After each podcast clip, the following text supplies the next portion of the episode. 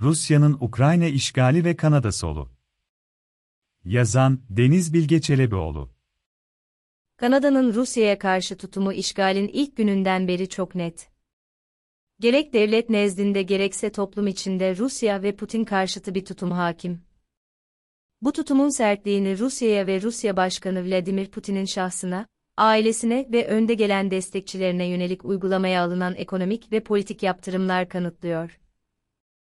Hükümetin aldığı bu yaptırım kararları genel anlamda Kanada'nın sol görüşünü yansıtıyor diyebiliriz. Başbakan Trudeau'nun liderliğindeki Liberal Parti Kanada'nın politik görüş kadranında merkez solu temsil ediyor. Fakat politik tablo sadece Liberal Parti'den ibaret değil. Liberal Parti ile çoğu zaman iş ve görüş birliği içinde olan Yeni Demokrat Parti, NDP, de solun bir temsilcisi.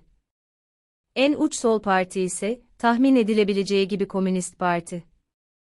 Komünist Parti'nin Rusya'nın Ukrayna işgali hakkındaki açıklamaları Kanada gündeminde fazla ses getirmediyse de dikkate değer.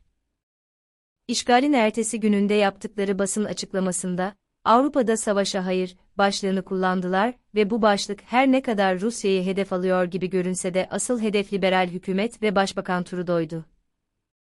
Öncelikle Kanada Komünist Parti'nin Donbas bölgesinin bağımsızlığını tanıdığını belirtmem gerekiyor. Yani işgal öncesinde de Rusya'nın yanında bir tutum sergileyen partinin basın açıklamasında, Trudeau'ya yönelik eleştirilerinden önce, Putin'in Ukrayna işgalini, istila olarak adlandırmaları da dikkat çekici. Basın metni, istilanın hemen barışçıl çözümlerle sonlandırılması talebiyle başlasa da, ana mesaj Rusya'nın işgal kararının ardında Kanada'nın oynadığı rol üzerine Trudeau hükümetini kınayarak derhal alınması gereken kararları ve talepleri içeriyor. Komünist Parti, bölgede yaşanan savaşı kapitalist bir düzlemde değerlendirmekte ve Kanada'nın barışçıl yöntemlerle soruna yaklaşmak yerine, Ukrayna sınırına asker göndermesi, silah ve ekonomik yardımda bulunmasının NATO'nun doğuya genişleme stratejisinin bir parçası olduğunu belirtmekte. Komünist Parti'nin talepleri arasında Kanada hükümeti tarafından bölgeye gönderilen askerlerin, silahların ve diğer askeri teçhizatın geri çekilmesi yer alıyor. Basın metninde aynı zamanda NATO'nun 1990 yılında SSCB Başkanı Gorbaçov ile imzaladığı antlaşma gereği Doğu'da Almanya sınırları ötesine geçmeme kararını hatırlatılarak Rusya'nın askeri gücünü Ukrayna'dan çekmesi ve barışçıl politik bir düzlemde Rusya, Ukrayna ve Donbas'ın aynı masaya oturarak çözüm bulmasının desteklenmesi vurgulanmakta. Komünist Parti'nin Ekim 2021'deki seçim sonuçlarında aldığı oy oranının 0,03 olduğunu hatırlarsak, işgal sonrasında yaptıkları Rusya yanlısı açıklamalarının toplumda yeterli bir desteği olmadığını anlayabiliriz. Hatta bunu kanıtlayacak şekilde, Toronto başta olmak üzere birçok şehirde Ukrayna'ya destek yürüyüşleri ve eylemlerin büyük ilgi gördüğü de söylenebilir. Kişisel olarak, Komünist Parti'nin SSCB dönemi örnekler vererek Putin'in Ukrayna işgalini savunmasını parti içinde önemli bir alt metin okuma eksikliği veya ideolojik bir çıkarcılık olarak görmekteyim.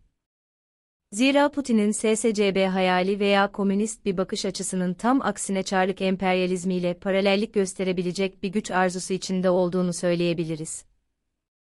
Kapitalizmin kaynaklarının başında savaşın ekonomik katkısı yadsınamaz. Fakat Komünist Parti'nin söylemlerinin aksine Kanada'nın Ukrayna'ya verdiği desteğin ardında bir kimlik stratejisi var.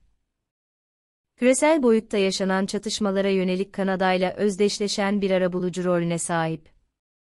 Fakat Putin'in barışa yanaşmaması ve savaşı nükleer seviyeye taşımakla tehdit etmesi Kanada'nın arabuluculuktan uzaklaşarak askeri bir yaklaşım ile küresel arenada yeni bir kimlik sunmasını sağlıyor. Özetle, Kanada solu, Rusya-Ukrayna meselesinde tarafını Ukrayna'dan yana kullanıyor ve en uç görüşte bulunan Komünist Parti'nin Rusya yanlısı açıklamaları ise Kanada kamuoyunda yer bulmuyor.